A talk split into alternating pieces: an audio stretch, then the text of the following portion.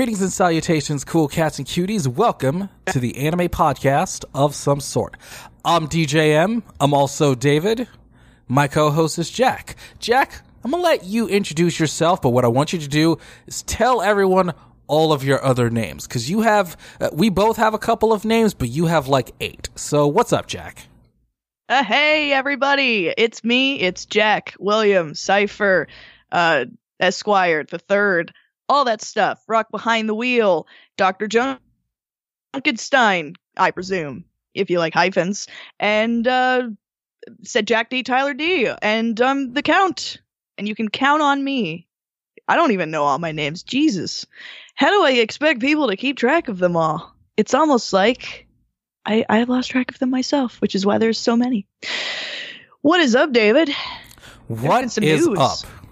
There's actually a good amount of news. There's actually a good amount. And there was something that came out not that long ago, Jack, that I feel like I have to talk about because this is so 90s. It is so very 90s. It has to be addressed. You know what? I thought the same damn thing, actually, upon reading the headline, but please continue.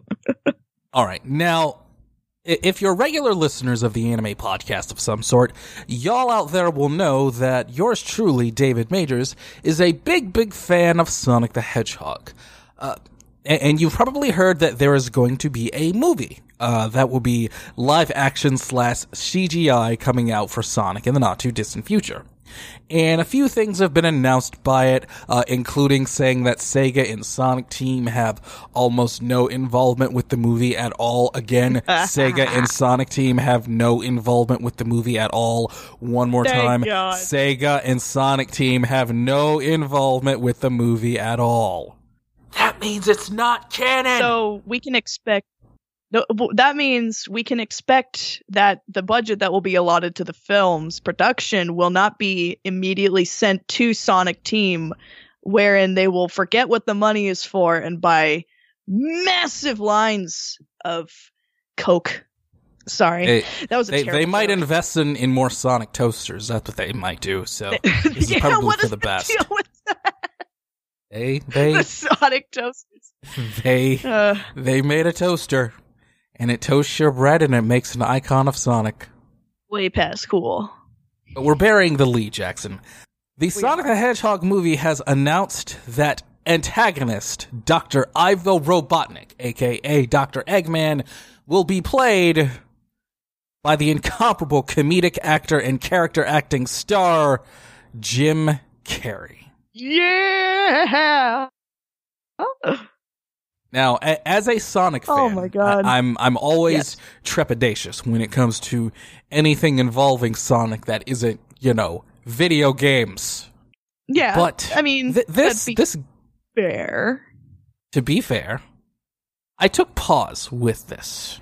I took pause because Jim Carrey is a foundational mark of my childhood. Because he was a part of what is, in my opinion, the greatest sketch comedy show of all time, In Living Color. The greatest sketch comedy show of all time, In Living Color, Jack. Yes. Of course... I believe... Go ahead. I believe Jim Carrey is a fantastic actor and an excellent stand-up artist. I would also add, and very good at characters. I think a lot of people kind of forget that when he does kind of take on these animated projects that he's fantastic. So I think he'll do an excellent job. I don't know if he's going to be in live action or in CG, but it'd be really awesome to see him in live action because he's such an expressive actor. Personally... I have loved Jim Carrey for nearly my entire life, just as a comedic actor, as a dramatic actor, and just as as a celebrity personality. He is truly phenomenal. He's truly one of a kind, and he's a big influence on me personally.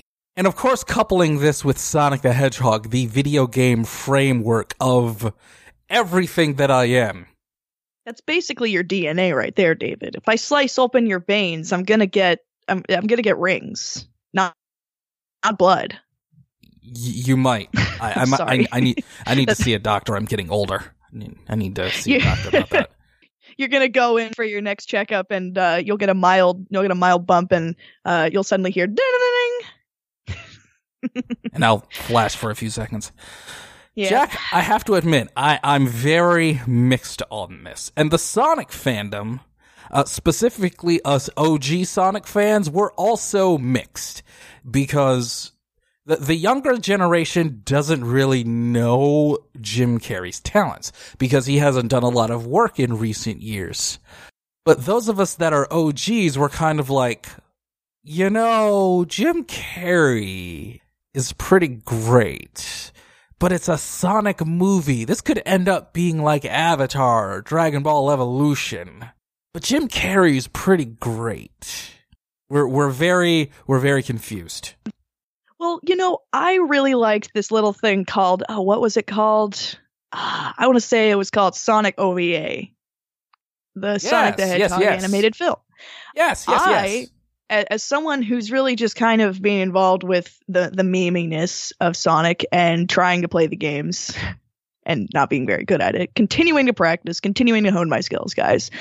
I really like that film. It's very cute. There are some silly things about it, but it was an early time for animation in terms of franchises like that. So when you get quality, you know, you tend to get some hiccups along the line, especially during that point in history, but I am excited. I'm excited for Sonic. That'll be fun. And I will like it despite whatever level of involvement that the Sonic team will have. Because even though I don't know. I can't say much about the Sonic team. Sonic team, at least in America, Sonic team are a fascinating bunch. That they fully embrace the Sonic memery, fully embrace it. And they also, to a certain degree, while keeping it mostly clean, embrace all of the quirks and weirdness that have come out of the Sonic fandom.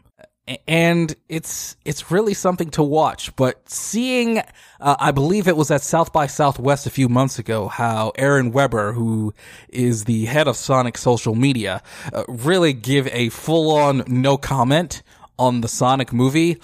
Ooh, I felt a chill. What about it?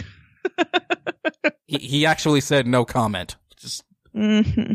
So yeah, that says all I need to say. I'm hoping Jim Carrey can make this work. If Jim Carrey can make this work, then it will be further testament to his legendary talent. I absolutely think he could. He saved worse. I think that the Disney motion cap, not Grinch Stole Christmas, Christmas Carol. I spaced on it for a second. Yes. I'd say that is a pretty dreary watch if you're not really in the mood for something that is 100% one tone of the Charles Dickens novella. But, you know, like Jim Carrey has some really great moments in it and manages to kind of lift it up a little bit with a little bit of, I don't know, what's that thing? Comedy. So, you know. Hats off to Jim Carrey as usual. So, and you're right, he is a good dramatic actor as well. I recently rewatched Cable Guy, and that is, if you can bring even a fraction of that Jim Carrey to your performance, Dr. Robotnik, I think you have something. They entirely on the other spectrum of what makes up the DNA of APOS. David, I've been playing a game. Oh, Jackson, tell me what game. So I'm just going to describe it a little bit before I tell you exactly which game. It's a game that's got some pretty deep controls, easy to begin with, easy to pick up, and a little bit difficult to hang of maneuver-wise. So it's almost like a fighting game, I'd say. It's got this story mode that's got this tone that's somewhere in between the second part of JoJo's Bizarre Adventure and everyone's favorite Marvel's Infinity War. But it's Mario Tennis Aces for the Switch, David. Yeah. I'm not sure how we got here. But I'm loving it. So So, folks, for those of you who might be listening for a while now, you must know that I'm kind of in a weird co-ownership situation with a Nintendo Switch right now. And let me say it's really coming back in dividends because I loved me Mario Tennis back in the Nintendo 64 days, back when it was really just down to could you maneuver the most unyielding piece of plastic known as a joystick on God's green earth? Can you do that? Well, you're going to Wimbledon. This basically brought back that kind of ease of use and added about 20 to 30 more little gimmicks and things like that. But they really just come down to gaining meter, using techniques to preserve your shot and the trajectory and all that kind of thing. And yes, you can spend this meter to do supers, things like that. And it really does come down to almost fighting game level mechanics, David, because in many matches, you'll have a limited amount of rackets allotted per character, per person who's playing the game. And if you actually execute one of these super moves, and the person doesn't retaliate with a particular block or a volley or whatever, then they will break their racket. And if they break all of their rackets that they're allotted during this match, then they lose, and you get what's called a KO victory. It's really great. So obviously, everybody's online strategy is to break everyone else's racket. And the meta right now is, oh boy, David. So for a quick rundown of the roster, it's your usual kind of Mario Kart, Mario Sports situations. You know, the regular title characters are there, Bowser, Wario, Waluigi. And then we've got some newcomers this time, David. We've got, of course, Rosalina. She's kind of been around since the Wii days. And we've got things like Boom Boom, the guy that you meet in the fortresses in Mario 3. I don't know why they're continuing to try and give him, like, he's deepest lore. He's really not that. I don't know. We have that. We have Boo. We have Spike, another random character from 30 years ago. And we have Chain Chomp, which everybody has been blowing up on the internet about, David. I don't know if you've seen this, but it really is worth the price of admission. So Chain Chomp. Chain Chomp. Yes, you heard that right. How he serves and plays tennis is simple, David. He balances the tennis ball on his head, and he serves and returns with the racket in his mouth. We're letting dogs on the field in Nintendo World here. It's there's a big strides in interspecies situations in Mario. But of course, the trash tier, I'm gonna go ahead and say it right now, folks. The trash tier is, of course, Bowser Jr., Baby Bowser, whoever you call him, because that boy has reach. I'm telling you, if we're letting dogs on the field, that's one thing, David, but we're letting this guy come onto the field with a helipad that has two separate extendable mechanical arms. You don't see Eggman doing that when he comes to play the Olympic Games, do you? True. Maybe his car is souped up in Sonic Racing. I did not play those games, but I don't know. But I'm pretty sure he's playing fair and square.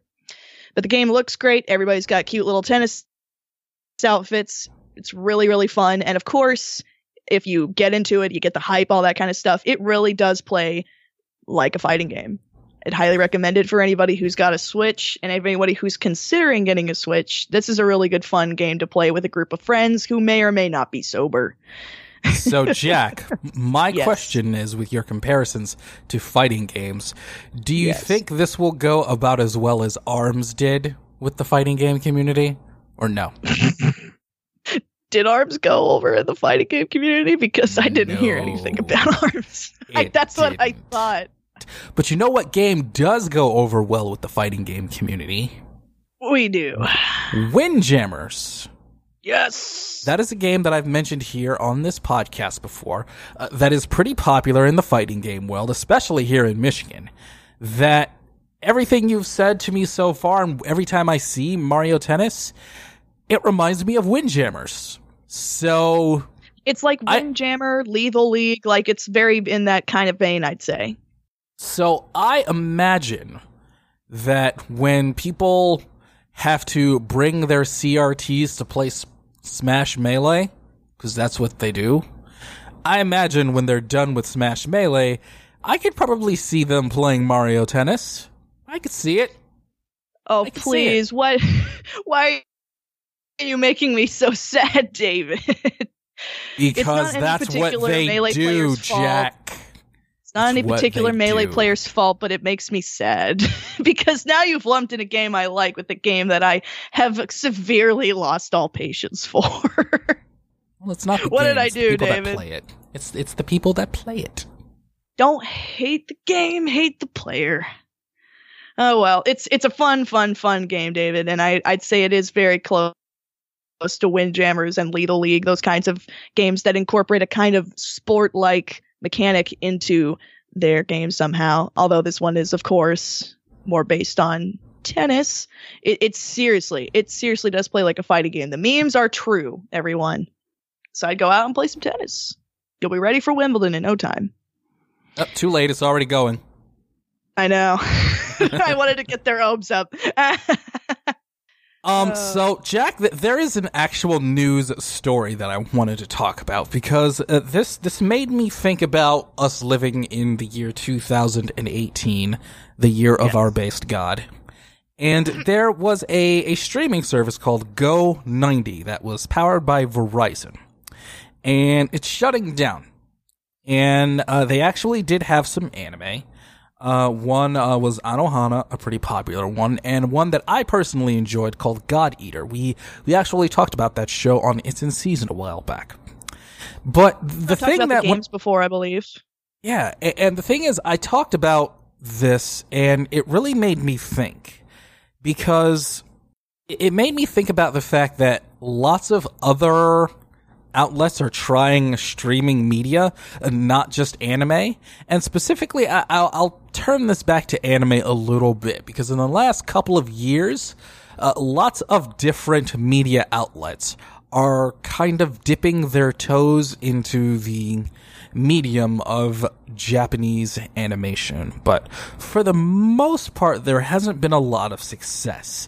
Netflix is there here and there, kind of, with a few here and there. But really, for the most part, the ones that have held up are the ones that were there to begin with. Crunchyroll, Funimation, and you can kind of say Amazon sort of corrected itself, sort of, after the anime strike fiasco, but you don't hear a lot of people talking about shows that are on Amazon anymore, the same way you did with Anime Strike when they had that. And usually that was because people were pissed off that something was on Anime Strike and they couldn't watch it. So, Jack and everyone out there, I hope to throw this one around the horn, so at me, as they say, or usually don't say. At me at Just Call Me DJM if you're listening to this. What do you think? And Jack, I'll ask you too. What do you think it takes these days if I'm big-time, billion-dollar corporate media company, and I say, hey, this whole anime thing, I might want to start looking into it and see if we can get a piece of this pie. What do you think that big media company should do? Oh my God. Honestly, I think you'd have to be named Netflix, Amazon Prime, etc., Crunchyroll, Funimation, because I think it's a little bit too little too late. A lot of the big name animes that have been, bought up by these, streaming providers, or have been their property because they're dubbed by Funimation, etc. What else is there left? You got to kind of cut your losses. There's not a whole lot else to really snap up unless you want to try and go the route as Netflix has and start producing series. And we've seen how that goes. There's maybe been about 2-3 per year that we mentioned. They're not churning. They're not Pixar here. They're not churning out a hit after hit after hit, obviously. As much as we hear about massive successes on these stream sites, we also hear, especially for Netflix's case, about something we all like to forget in a few months' time. So I'm honestly not sure how to answer that. I just say either if someone wanted to get into this industry with anime streaming, they'd either have to, you know, really bite the bullet and go in to try and make something independent, or you'd be left picking up the scraps. That is, I don't know what else to say, honestly. But what would you think? I've been thinking about this since I saw this story, and the main thing that I thought was that you have to find ways to reach out to the fandom. You have to show fans that you are actually interested in the fandom and the fan culture. Nobody does that. Correct. Nobody does that better than Crunchyroll. Nobody. Very true. They even have good or for ill convention for it. They really just dive headfirst into the culture of this fandom.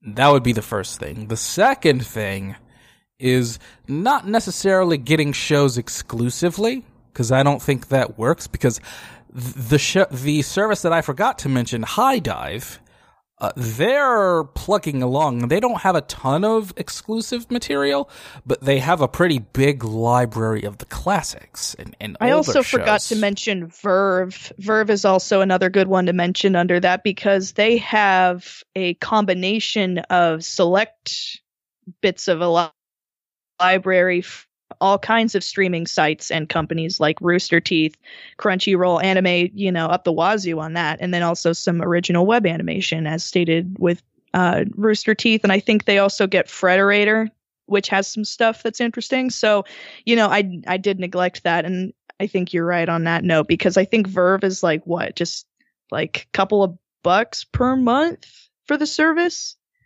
And I know they're lucrative, because it seems like every other and I talk to, they're exclusively purchasing Verve, not Crunchyroll, not, you know, other kinds of memberships aside from maybe Netflix, you know, not Hulu. They usually mention Verve first, which is interesting.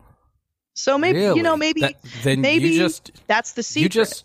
You just gave me another thought, because with all of those others, they're all usually like $10 or $11. The price is right. You mentioned that it's cheaper. Now, I'm someone that believes, and I've said this forever and ever, if you believe a service is worth it, you should pay for it. I firmly believe that. And like I'll talk about a little bit later, if sometimes you can't pay for things, hey, that's tough. Don't pirate. Please support the official release. Please support the official release. If you're going to run a big time streaming service and have anime, having a plan for anime exclusively at a lower price is not a terrible idea, which is why I thought on paper Amazon and Anime Strike was not a terrible idea. But the problem they had was that they put it behind Amazon Prime. If Amazon would have just said, hey, anime kids, we've got anime now, and if you want it, you can pay $5.99 a month for it. There you go. And you don't have to get Amazon Prime for it. It's just right there for you if you need it. And Amazon and Anime Strike would probably still be around. I would also, now that I think about it, now that I've kind of worn my brain up to this idea, I would also say maybe to those, you know, independent services or others, like crossover is an interesting idea as well. Obviously, Verve had to reach out to Rooster Teeth and Frederator in order to stream their content. So maybe that's kind of the way in. Maybe you get this idea of, hey, we'll offer our series, our work that we've produced, or the series that we've, you know, licensed, and offered a slashed price for this chunk of the content. You know, maybe that's the way to go. Maybe less is more. And you get, I mean, I think this is kind of the way it's going to go, don't you, Dave? Just in general, not just for, you know, anime's sake, but I think just television and streaming in general, I think it's going to start being less of cable packages and more of streaming packages, and getting precisely what kind of content you want rather than what channels you want. And I agree with you, and I also think a lot of these companies, like, you've probably noticed this for a while, that we talked about this on APOS in the past, how Funimation and Crunchyroll were working together on the anime they were licensing for getting subs and simuldubs out for a while. And also Crunchyroll and Verv had put a package deal together. I believe that is going to be a big part of the future as well, where a lot of these companies are going to be putting package deals together for people that want to watch certain things. But then if you put a little bit extra down, we'll make a deal so you can watch this other stuff too. And I feel like that's the future, just as much as maybe not full-on cable packages, but more like mini packages where you have Crunchyroll, but then if you want to try Verve for a couple of months, you have that too. And, you know, if something down the line, you know, if they don't pick up stuff like Anohana or God Eater or other things that Go90 specifically had, I always tell people, you know, the only kind of fandom thing I do, aside from maybe drawing and cosplaying, is, you know, buying the release. Because if you don't have the one thing that you want on Netflix or whatever, I always think, well, if you really, really want it, again, support the official release. I always look for the DVD sets we get for anime. I think we are just spoiled now compared to how it used to be. And I remember the VHS days. I was there. So it's nicer than it used to be. You didn't have to pay like $40 for 4 episodes. Oh God. I hated that. Oof. And now you could find those exact same DVDs used, good condition, eBay, $6. Guarantee it. Any old anime you're thinking of right now that you had to buy that for, go take a look now. I guarantee it'll work. At me, Jack D, Tyler D on Twitter, if you find a particular anime in which that is not the case, that you can no longer find the DVD for dirt cheap. I dare you. I double dare you. Flag. That being said, flag. I've been looking for it for almost a year and a half. Well, the idea is if we find it and it's cheaper, finding it not at all will make me very sad. But let's see. This is live. This is what I'm doing right now. Let's see. We're doing this live. We'll do it live. 485 Volume 1 DVD. Flag. It's a black DVD case. It's got the font is very stretched out. It's almost like WALL-E, and it's got this it's FL and then it's a space and then AG and they form a square. And you've got this. Is this a soldier on the front? Yep. That's it. Yep, on eBay, $4.85. Okay, $5. At least it's finally there now. And long it's overdue. Got 4 episodes on it. I tell you, it works for everybody. It works for everybody. Long overdue. That's a show I would wish everyone would watch. Flag. If you get nothing else from this episode of APOS, everybody, that is one of those David animes. Everybody, it's called Flag, and it is another one of those shows where I'm like, it's a mech show, but it's not really about the mechs. It's looking like it's more about this soldier gal? I'm inferring it's a woman. She is a lady, but she's a war photographer. She's a photographer. Oh, you know, man. I was just thinking about that's a thought for my own self, but wow.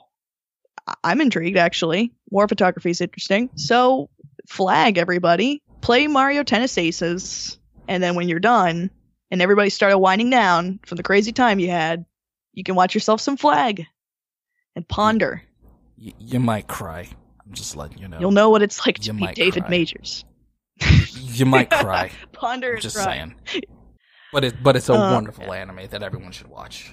I don't doubt it. This is interesting. And it's $5 on eBay. Get it before David gets it. And I will. But in the meantime, in between time, there's streaming anime that we can watch, Jack, and a new summer 2018 anime season is on the way. Irishamase! I'm opening up my page for the new season right now. And Jack, while you're doing that and giving the summer 2018 season a quick run through, I will say that I saw actually about 3 shows that I kind of looked at and was like, hey, okay, this might not be too bad. Because everyone knows that even though this is an anime podcast, I skipped the entire spring season, and I feel like I'm just kind of on the outs when it comes to anime right now. But jumping back into the summer... We'll just brush that out of the rug. We're still APOS, I promise. There's an emphasis on the of some sort for a reason, folks. APOS! It's the anime podcast of some sort. Sometimes. Kinda. It's like partly cloudy. Yeah. But I found a couple of shows that really looked interesting. The first one is a show called Banana Fish. Oh, what was that? What was that, Jackson? That was me reacting to the title before I saw what the illustration was, and then doubling down on my laughter because it's entirely not what you expect from the title, Banana Fish. I got another one for you in that case, Jack. Pumpkin Scissors. Yep. Oh, yeah, I remember this one. No, I remember this one. That one's less funny, just because I knew. But Banana Fish. And what else, David? Just a quick one about Banana Fish. It is a based on a manga following a young man named Ash, who is a gang leader, and he's going to be traversing a crime-filled world with his companion, whose name I forget. And I just remember that this companion is another guy. So there you go. If you're into that kind of thing. Which we know a lot of fans are. Let's bring on the men. It's enough of the ladies' exercise. Show number 2 is one that is a little tougher to pronounce, but it is called Engol Moi Genko Kasenki. Whoa, holy shit. And essentially, yeah. No, I noticed something else. I'm sorry. I'm seeing that one here too, though. Okay, this one is probably a bit more my speed. This, for those of you out there that saw the game Ghost of Tsushima at E3, you might be interested in this game as well, this anime as well, because it's kind of the same world and the same premise, and we are seeing samurai and Mongols and war and fighting. So I'm looking forward to that one too. Well, that's good. This is all, honestly, this is not as upsetting as I thought it was going to be, looking at all of the cover pages for all of the upcoming, ongoing, and new coming anime. Now, number 3, Jack, this is my third. Did you ever see the movie Osmosis Jones? I did see Osmosis Jones, and as I remember, it was equal parts disgusting and lit, as the kids say. Now, someone in Japan decided that Osmosis Jones needed an anime, and it needed to be more anime. Enter the show coming this season entitled World of Cells. I saw this. World of Cells. Yes. And so what it is going to be. Human cells. Yes. Huh. And essentially what this anime is going to be is that it is going to tell the story of what happens inside of your body. And we're going to see like a giant anime world where it looks like cells inside of your body. So anime Osmosis Jones. Exactly that. In a nutshell. Exactly what it says on the tin. Okay. Now, Zach? Yes. Every once in a while, you know that I try to enjoy, or at least take in, an anime that is a few steps outside of my comfort zone. I try to be brave. I think you should be very proud about that. So, as I was scrolling through Anachart a couple of days ago for the summer 2018 schedule, I saw an anime that I knew was well outside of my comfort zone. by quite a bit. The show was called Harukana Receive. I see the portrait here. Yes. I'm going to let you click that one, and then I'd like you to read the synopsis. Oh my god, I just lost it. Hold on, sorry, one sec. No problem. Well, for everyone out there, like I said, every once in a while, I try and find an anime that may not necessarily be tuned to my aesthetics or outside of my comfort zone, just because you got to do that once in a while. You've got to branch out a little bit. Try something that might not necessarily be your favorite flavor of ice cream. And Harukana Receive, yes, the beach volleyball anime is one that I'm going to give a shot. Harukana Receive. Sorry, I had it, and then it, like, the page reset or something, and now I'm just trying to get to it. All right. That's all right. Well, no, that's hot rock. That's all right. Well, we'll just jump into it. This anime, when I saw the trailer for it, it was definitely...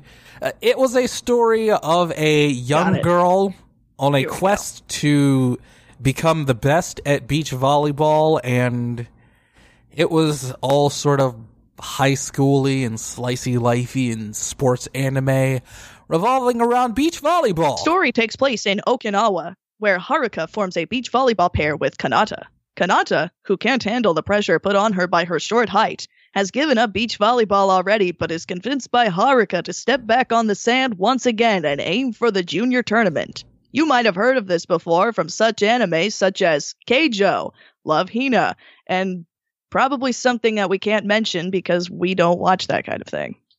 God, it looks miserable, which I noticed when you were building it up. It looks miserable by being so damn happy. Oh God, I love that. It looks miserable because of how overly happy and cutesy it is. Right next to it is something I think I had seen a clip of, because I'm looking through this as well, and I was making my little weird comments while I was also trying to keep track of this particular streaming file of anime. But there was something next to it. Here it is, High Score Girl, and it looks like it doesn't look quite like what you might expect. It almost reminds me a little bit of the art style of Watamote, which, as we all know, was kind of a smash hit. The year is 1991, and 6th grader, Yaguchi Haruo only has video games to live for. He's not popular in school, and he's neither handsome... Oh, boy. I might change my mind real quick here. Only thing he has going for him is he's good at video games. So this is Pixels the anime. One day at the local arcade, he plays Uno Akira, a fellow classmate who's popular, smart, pretty... Never mind. I... can't beat her at any game. The odd became a strange bonded friendship. They look young, so it looks like it's almost going to just kind of be like a friendship thing, but, you know, they look young can't always be the blanket here. I changed my mind on that, but there is something that's exciting me, and it's not exclusively the K movie, because I did watch the series that's simply known as the letter K. I don't know if I've ever spoken about it on APOS before, but that's getting a movie, which I'm excited about. I did just take a quick look here for the Cells of the Body, Osmosis Jones, the anime, and there is a release of the manga available called Cell Work! ! That's very interesting. And we also have here from the anime studio that I'm most interested in at the current time, because I'm still behind on Osomatsu Season 2. I know! I've had things to do. It looks like Studio Pierrot Plus is also going to be working on something that also resembles Osomatsu-san. So maybe another Showa-era cartoon. It's called Shinya Hensai Bakabon. And there's no further information. Shinya Hensai Bakabon. Yes. We're also going to get, of course, our usuals. One Piece, Case Closed, Naruto's Son. I have to keep making sure that I don't directly say any character's name. My Hero. And My Hero Academia is also getting its first movie, I believe. Looks like the case, yes. So, you know, there's some stuff.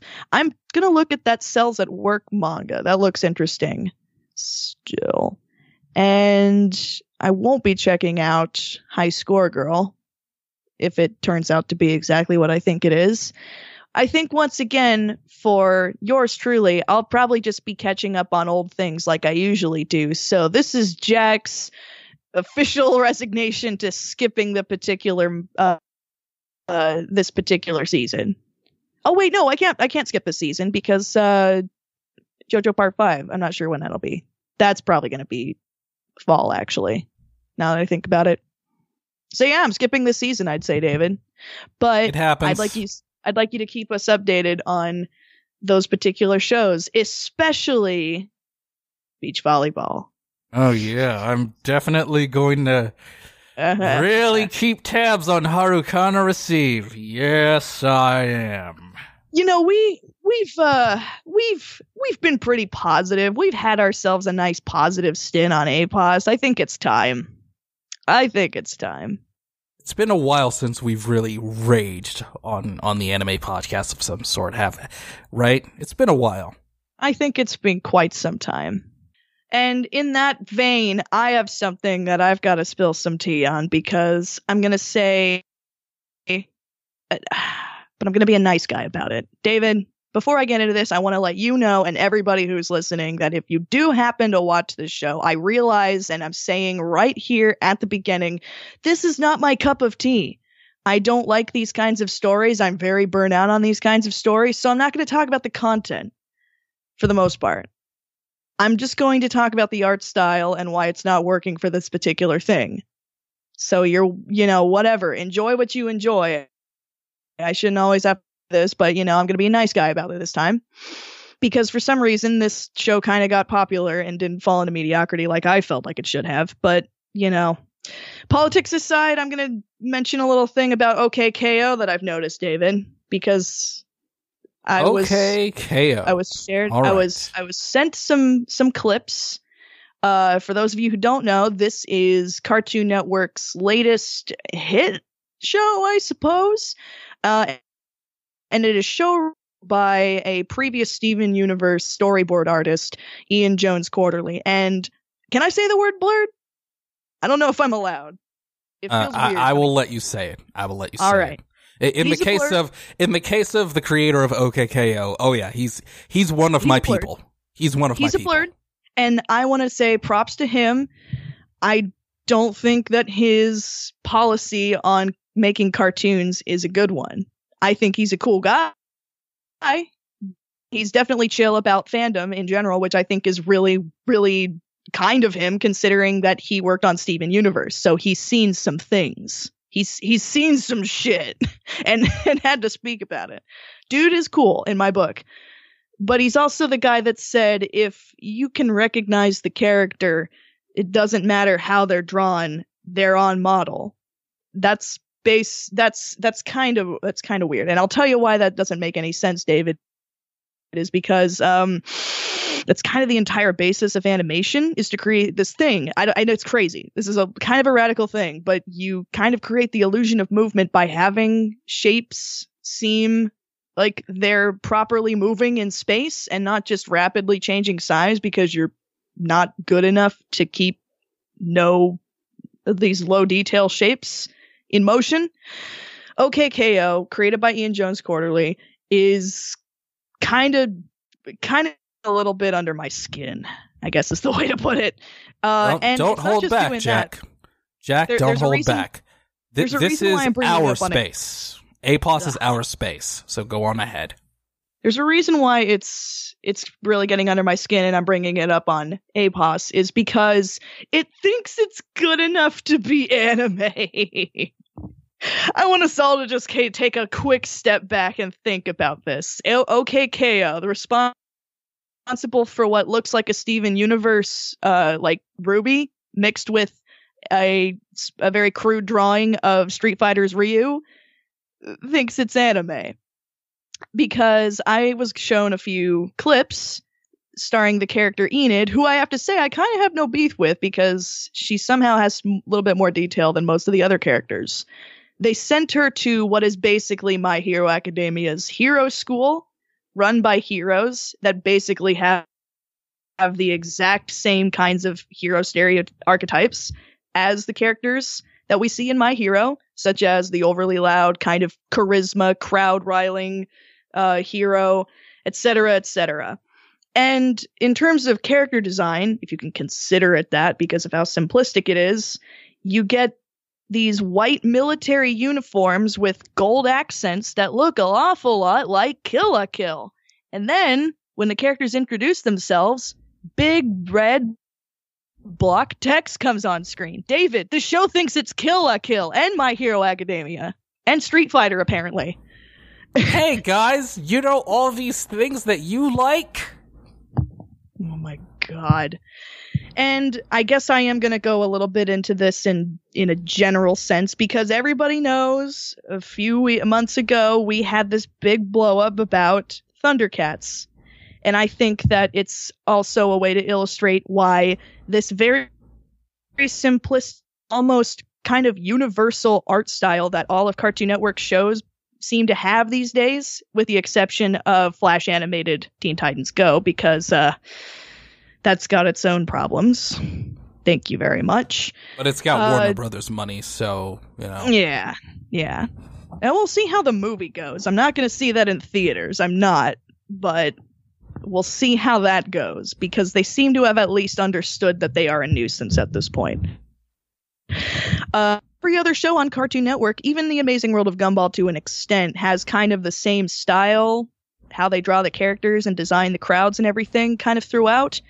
And I just want to speak out and say I think that's detrimental. I think it's detrimental to these action shows with heavy continuity and big overarching plot lines you're trying to do, with these very specific anime references and particular shots that you also try and spoof anime with that have more detail than your actual character do. And the fact that everything looks the same, and the fact that it's not suited to the actual story you're trying to tell, or to the world of Thundercats. Thank you. I don't even have that much of an attachment to Thundercats. I just think that the art style that they've chosen for the new series is wrong, much like how it is for this action-packed hero comedy series that you're trying to hawk on Cartoon Network. And when everything looks the same, kids are just only going to really get influenced by that art style. And I don't know. I think that just kind of makes the future generations not really savvy to looking outside of that and looking at international animation or independent stuff, or God forbid, aping a style from nothing and trying to learn how to draw on your own, because no one here knows what that's like. I do know what that's like. Jack, why make up something on my own when I can just draw something that looks like anime? You see it in Steven Universe, you see it in OKKO, you see it probably wherever you're going to see Cartoon Network slimy little fingers these days. And I think it's meant to be said. Oh, and you'll see it on Family Guy, obviously. I'm saying it here. Visual references that are just shot for shot a recreation of something are not interesting. You need to bring your own flavor to things in order to make it work. You can obviously get inspired by stuff.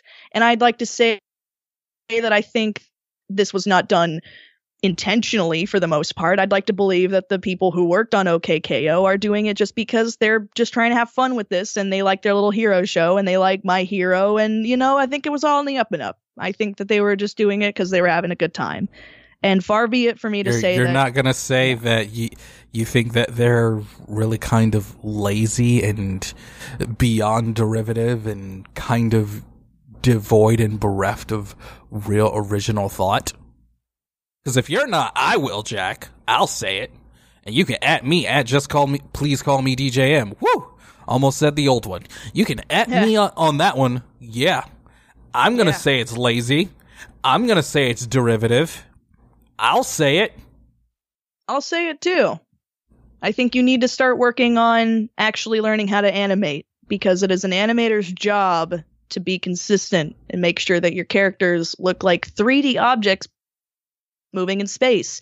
And I get it. It's hard to do that if you're not working with a 3D model and you're just drawing. But the fact of the matter is, I'll even say, shows are getting simpler and simpler, and they don't look good. Your art's ugly. That's what I'll say. You draw ugly. I'll even make the point to say, I understand that animation costs a lot of money. I understand that drawing frames and flipping papers and shooting and all of those things, it costs a lot of money and a lot of time. I understand that 3 seconds of animation takes 14 months and takes $17 million to draw. I understand that. I understand it. But if you're going to draw something, why are you trying to be so derivative? And this show, OKKO, while generally I feel like it's kind of harmless, it is, for the most part. It is wildly unoriginal. And I will even admit that when they did a callback to 90s Cartoon Network icon Captain Planet and the Planeteers, I popped for it. I did. But here was the problem. Captain Planet, still coming from the early 90s, looked better animated by those guys than the rest of the cast of the show. I think you're also correct in that. That is a problem. For the most part, the characters have absolutely no detail, and it's gross, and it's ugly. I think for some reason, I don't know what it is, it's probably just my own weird brain finding one particular thing right about it, even though everything else is wrong. Kind of like I do with some of the character artwork for Atlas games. You heard me! I don't know what it is. They look like dolls sometimes. Enid somehow works. And I don't know if it's because they just made her slightly more proportionate than the other characters. But David, this is where it gets really nuts. I don't know how much show you've seen, but the fists, when characters just have fists, which is fairly common when they're usually taking a power stance because this show is boring and just has fist fights. They're just balls. They just draw the wrist, two lines, and an oval. But sometimes they have detailed hands. Honestly, I feel like they would have just gone better if they had just tried to make maybe some kind of mitten things. Like, things have done that in cartoons. Like, characters have had mitten kind of hands. Or, you know, no hands, i.e. the Powerpuff Girls. If that's really that bad, you can add detail elsewhere and take away the hands. But don't have detailed hands and also ovals and also a gross color palette that's way too bright. And borrowing from all the anime, it looks ugly. It looks really ugly. And but that's no story of your own. It really is. Like, from the couple of clips I've seen, here's what I think the story is. We work at this place part-time, but we want to be superheroes. So we're going to try and train and be superheroes. Here's the strong one. Here's the smart one. That is the kid. That is a shonen anime crossed with a 90s sitcom. It is something that I would come up with on a really bad day. You know what's funny is that I've heard people describe Steven Universe the exact same way. So Cartoon Network, your material's getting you old. It might be time for Cartoon Network. With regular show and Adventure Time coming to an end, it might be time for Cartoon Network to undergo another paradigm shift. All that being said, Gumball, I didn't realize until a while ago, but recently, a recent episode of Gumball had a joke that was so multi-layered, so funny, also at the same time somewhat inappropriate on that kind of you'll get it when you're older situation. How is that show so good?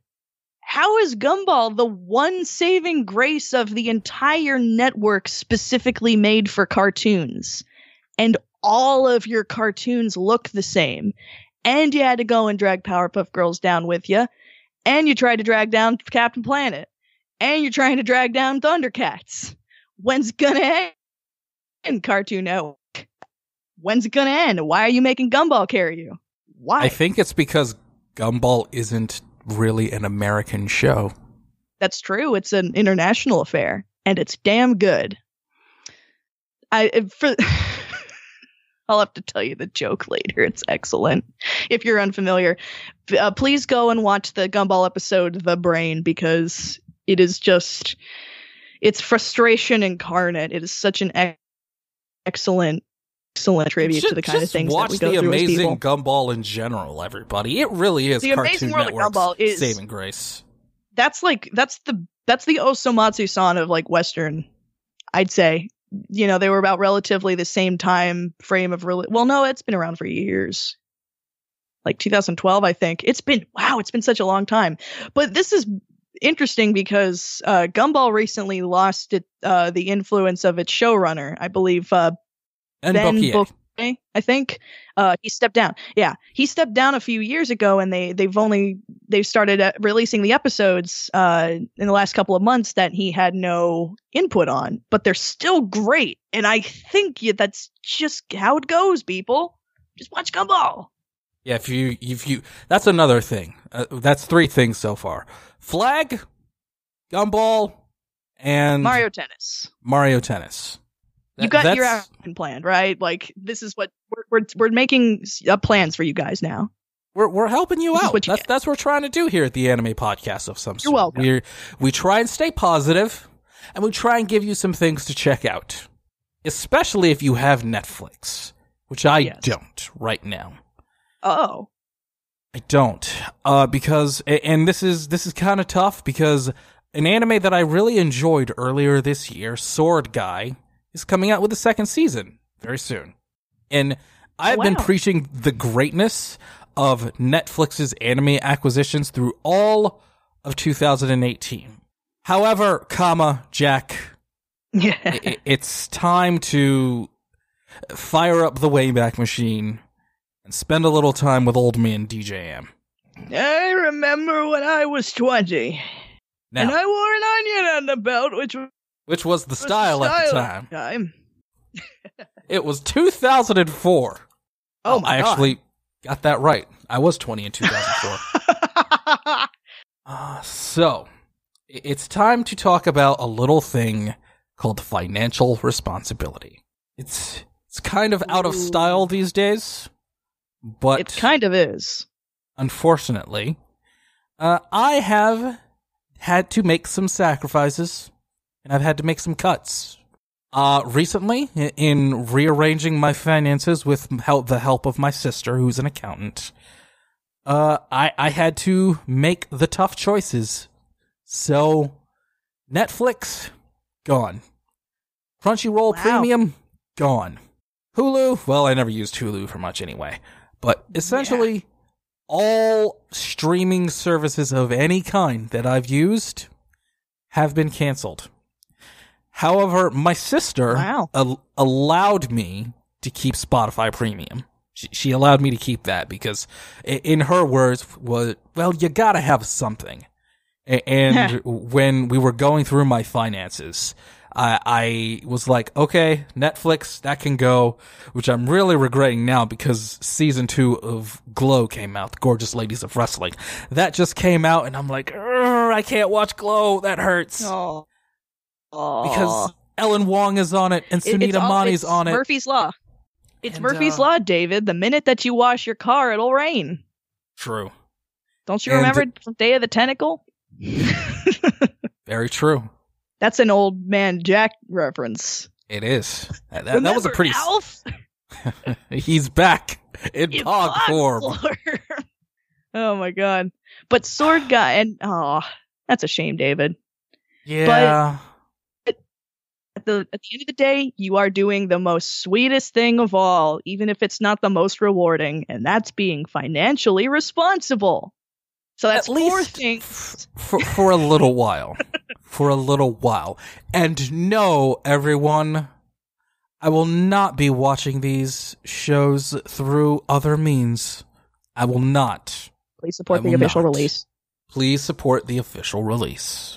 But sometimes, Jack, you have to do that. As my old buddy on It's In Season, Richard Waters, used to say, sometimes you gotta rip off the Band-Aid. And, well, as all of us millennials and younger generations know, paying rent is hard. It's very hard. Paying rent is hard. But you gotta do it. Money. Bitch, you better have my money. And you've gotta make sacrifices sometime. Sometimes you have to have 2 protein shakes a day to count as your meals. And sometimes you've gotta ask your anime club to borrow a few more anime just to occupy the time. Sometimes you've got to ask your best friend from high school to borrow his WWE Network account every now and then. Because sometimes sacrifices have to be made. And sometimes that's what you got to do. And I'm proud of you, David. And I'm proud of anybody who has to go through that right now, including myself, because I've also had to cut back on some things. But dang it, David, we're saving some money. We have to. We're saving some money for a rainy day. When society collapses, eventually, pretty soon, actually. Honestly. We're going to have to do something.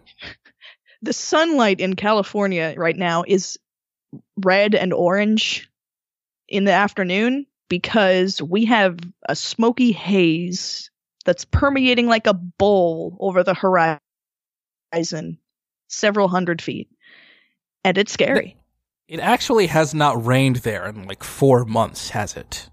No, it is not. Christ. It's misted sometimes because when you live in a place where the four seasons are the four natural elements, you get by. That's not normal, man. Even in California, it's not normal. The upsetting thing is, like, my creative friends who want to come here and make stuff with me are all like, oh, I'm going to move to California. And I'm like, look, I know we have Pixar, but first of all, that's not really a good thing at the moment to be proud of. And secondly, the weather here sucks. Like, everyone's always talking about going on vacation to California. Oh, go to LA. Shut up. I'm telling you right now.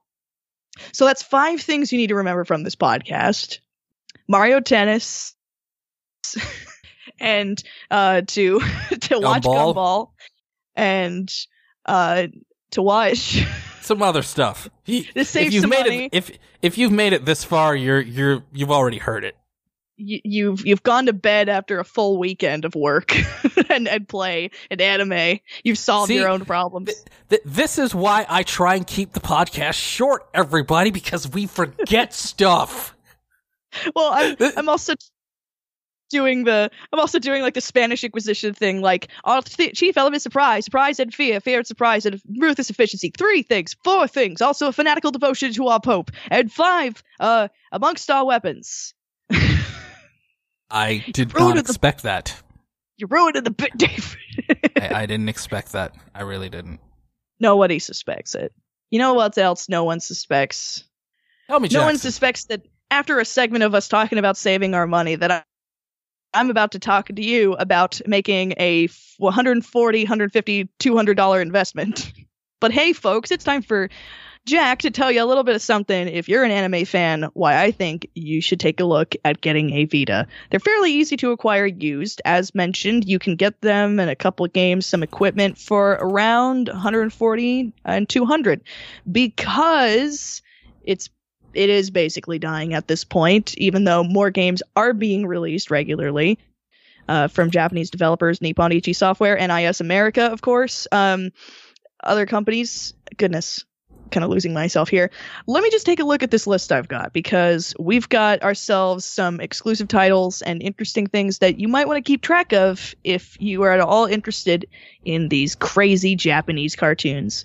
We've got the original game series in its first English release of Danganronpa, which I know I've mentioned a couple times on APOS and other places, is basically the gameplay of Ace Attorney mixed with your average visual novel. And if you're interested in visual novels at all, there are plenty to choose from, both with romantic and non-romantic options, including some of my favorites like Steins Gate being one. Root Letter was also really interesting, and I'd advise people who are interested in character studies at all and the more interpersonal kinds of stories that you get from anime to take a look at Root Letter, of course. Some independent games got released on the Vita in some way or another. Skullgirls, of course, and there were many fighting games actually on the Vita. And I would say for people who don't know how the Vita is, it is much more comfortable than a PSP, and you have multiple options for a directional pad or for a twin stick or even single analog stick control scheme, which actually works really well for all the fighting games that were released. Unfortunately, we didn't get Persona, but for lots of games such as the aforementioned Skullgirls, the entire BlazBlue series, And the Persona series, if you're into the RPG aspect, the entire Disgaea series was also ported, and there was additional content added just for the portable release. I could go on and on, David. Plus HD graphics, plus a comfortable grip. It's all excellent. Yes. There is something that I have ruminated about for a very long time in regards to the PlayStation Vita. Because on paper, this seems like it should have been something that was more successful than it was. So I'm going to pose to you, Jackson, one simple question. Why didn't the PlayStation Vita work? Because, plain and simple, for the most part, the only things that were getting released for this, aside from the occasional AAA or successful release like Gravity Rush, you were getting exactly what I just mentioned. Weeb games and independent titles for cheap. And this was just another way to play that stuff. You do get cross-buy with the PS4, I believe, and maybe even the PS3. I'm not sure. I'd look into that. So there is a way to connect it to your PlayStation account in other ways if you've got other devices, David.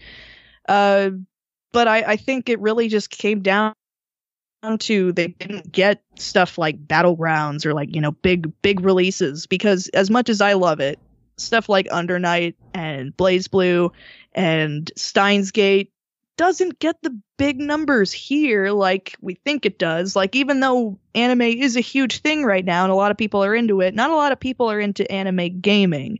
And although I didn't mention it, you know, there were some titles for the Vita, such as the Silent Hill spinoff that I won't mention fully by name. And Senran Kagura continued to get releases. And, of course, my absolute favorite, David, which is also from the development team of Senran Kagura, Valkyrie Drive. Oh, yeah, Valkyrie Drive. That's a thing that got released. I remember you bringing that up on APOS before. We're not going to talk about it any further now. We're going to move on, and I'm going to stop. But question number two for you, Jack. Oh. Question number two. Oh. Do you see Sony possibly in the future learning from this and maybe releasing another handheld console and potentially doing better the next time around? I think it's only a matter of time. There had been rumors of an improved kind of Vita, almost like an Xbox One S sort of situation kind of being rumored around for Sony's development team. I think they're going to have to, because right now the only major circulation that any portable system or thing that can potentially be portable is the mobile gaming network and the Nintendo Switch 3DS situation, which both of those have some heavy apps and games by Nintendo itself. So, you know, Nintendo's kind of they've got some competition, and I'd say if those rumors were true and there were improvements being made on the PS Vita, I think it's hard to say if they would even learn from their mistakes, because as we've mentioned on a previous APOS a few episodes back, warm up those memories, people, they dropped the PS Vita from the PlayStation Plus offerings while not lowering the price. And with that kind of logic, you'd either think maybe they're going to release a new portable, or you'd think maybe it's dead. But that all being said, it is fairly cheap to invest in one and get some of the games. And the games, since it's not a current console technically, the games range from about $20 to $40, usually around $25-$30. So you can get a couple of good games. Like I said, it's a pretty solid investment if you're looking for something new to do on the go. And it's got a fairly long battery time. A Vita can be the thing that you need to save your summer trips. Final question, despite its pratfalls. Yes. Right now, if there were some quote-unquote AAA games out there that you think would be well translated to the PlayStation Vita. Give me two or three. What would you say, what major games do you say you could see being played on the Vita?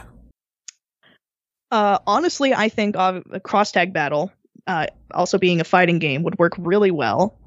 It's also excellent for rhythm games and games like dual stick or twin stick shooters like Robotron, like I'd particularly like, Nuclear Throne, Axiom Verge, those kinds of things, which I think some of those were also actually just released as digital downloads on the Vita. So, you know, any decent indie game, you know, pretty much handles it all, I'd say. But mostly the fighting game aspect, it can't be beat because you could see everything. It's got a fairly big screen. I think it's like 5-inch screen. So you get, you know, the delicious frames, the delicious FPS that everybody wants. How do you feel about platformers on the Vita?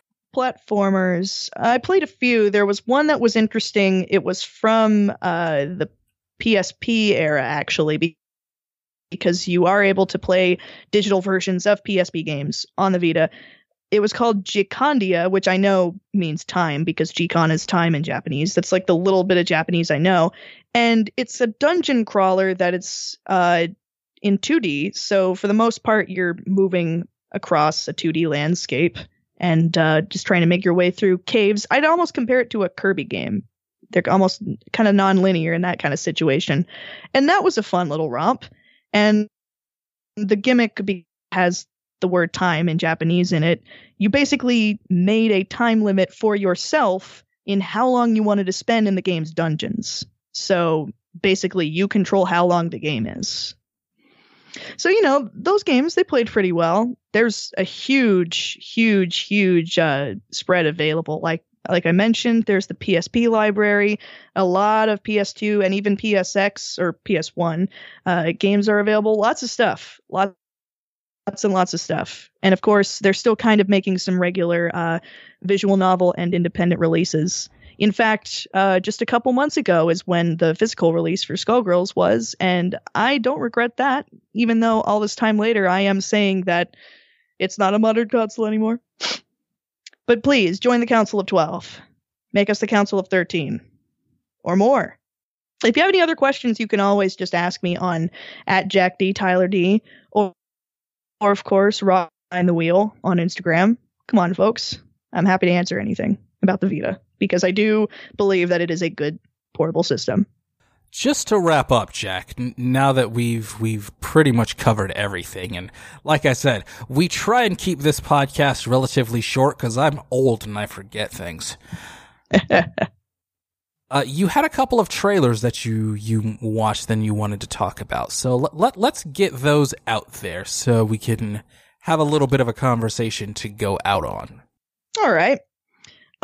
So this is kind of bouncing off of the OKKO rant in saying that there are some international projects and independent projects that are really picking up some steam on the YouTube community, which you heard that right, YouTube. Some things are still free. I actually remember a time, David, this is old man Jack, kinda, when Funimation used to release the entirety of series such as Full Metal Alchemist dubbed and subbed on their YouTube channel. This was before you had to pay, much like you do on, say, iTunes or Amazon, for $2 per episode, like you do have to do on YouTube these days, if you're supporting the official release.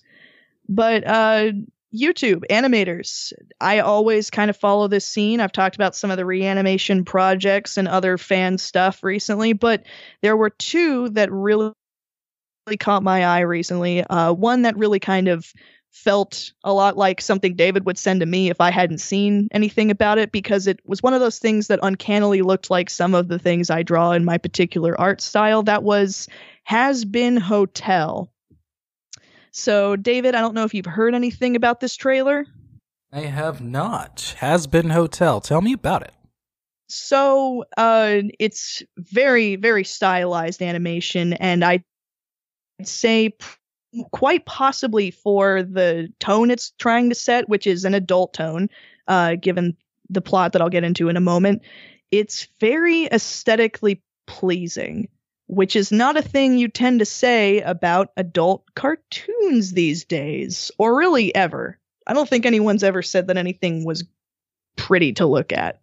But that being said, Has Been Hotel follows the somewhat Reese Witherspoon-esque, kind of Legally Blonde daughter of what I assume is a demon in hell, possibly the devil, explaining that she believes in the goodness of people, even those who have been condemned to hell and become horrible creatures. And you see shots of these creatures during the trailer moving in really nice fluid animation, which is all done by the main artist. And I think she's got a small group of people who are working on it. The daughter of hell is describing that she's going to make a hotel that will rehabilitate sinners into becoming better people. It's really bizarre looking. It's very pink, very fluffy, very unusual looking. And like I said, it definitely reminded me, David, of something you might look at and go, this looks a little bit like something Jack might make. So I'd say I'm very excited about it for sure. This being a Patreon artist and animator that I followed for a while, this is some good stuff, and it is due 2019. So I'm looking forward to that. And I believe it's, for the most part, American-made, but I could be wrong. I haven't done a ton of research, just enough to know that it's someone that I look up to. Shoot, I don't actually have the name on this doc here, but I'll get that for you. The creator of this is Vivian M. Ah, you were looking at the page, I see. Yeah. Yes. Or Viv. Who also has, a number of things, like a comic that's available to read on various sites for free. Just take a look at their contact info, Vivian.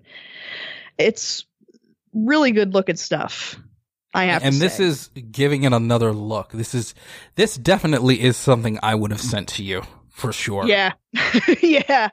I found it on my own because there is already kind of a community art for it on Twitter, so it was really exciting to see something like this and to realize that it was an artist that I had seen before and enjoyed the work of. It's exciting, but something that you can go ahead and sink your teeth into right now if you wanted to, folks, is the little series in progress that is available to watch for free in both in all kinds of formats I'll get into at Eating Stars Productions. That's Eating Stars, like if you ate stars for food. The series is called Imara, Emirate's Hero, according to the clip that has the theme song. That's E-M-A-R-A, and Imara is an Arabic project, I believe, because on their I believe on I have Eating Stars seen this. I believe, yes, I have. And it is dubbed in English, and they also have two different versions of Arabic available with English subs, or all kinds of subs. I think they even have like Chinese and something like that. So what have you seen of this, David? I know that I have seen this actual character, Imara, and I remember that this was an animated series that was made by someone from the United Arab Emirates, Dubai. Yes. And it's rare to see something like that cross over to the Western world. And I also remember seeing that people wanted this to be picked up beyond its, from what I originally saw, and I'm just double checking now, that it was supposed to be a 5-episode miniseries. Yes. So there are people that hope that this gets picked up. And I remember liking the character and the design. So I will check this trailer out tonight, and I hope that this does well. There are 3 to 4 episodes as of this recording available for viewing as well on the same same YouTube channel that you can watch the trailers and the opening theme song of, which I have to say might be one of the cutest and also most kick-ass songs I've heard for a cartoon, and it's independently made, and like I said, it's excellent. I have watched both versions of the first episode in terms of language choices. Well, there are three, but out of the two main that you can choose. And the voices are a little strange in English, but they're definitely, everything here is made with heart, David. I'd say to anyone who wants to have a little bit of your faith restored from the bitterness you must feel if you sympathize at all with what I had to say during our little attack on OKKO. Maybe they stole from Attack on Titan too. I didn't look into it, but I take a look at Animara. Definitely made with love, made with lots of effort, lots of love. So that's 7 things. I think we've ran out of things to tell them to do, David. We've run out of 7, and I've forgotten about 8 of them. So I want to thank everyone for listening. And memory is one. Who the devil are you? I'm Homer Simpson. Thank you, everybody. No, I'm going to let you do it. I'm going to let you finish it out. All right. Thank you so much, everybody, for listening. If you want to support us at all, we love reading reviews for the podcast. You can also go ahead and check out more podcasts that David is doing at deltajulietmike.com. It's an excellent website. He worked really hard on it, and it looks fantastic. You can also follow him at Please Call Me DJM. You can find him at Delta Juliet Mike on most other social media websites, if that is correct. And you can follow me at Jack D. Tyler D. on Twitter or Rock Behind the Wheel on Instagram. Don't make me say it. Say what? I'm not making you say anything. Say what? Get up, stand up, back here now. Can we just sing Bobo Bo and forget about it? Here, yeah. Pop, step, jumping. Go, Bodney. Everybody say, oh, yeah. Pop, step, jump. Oh. Okay. This is APOS. Good night, everybody. Good night, everybody.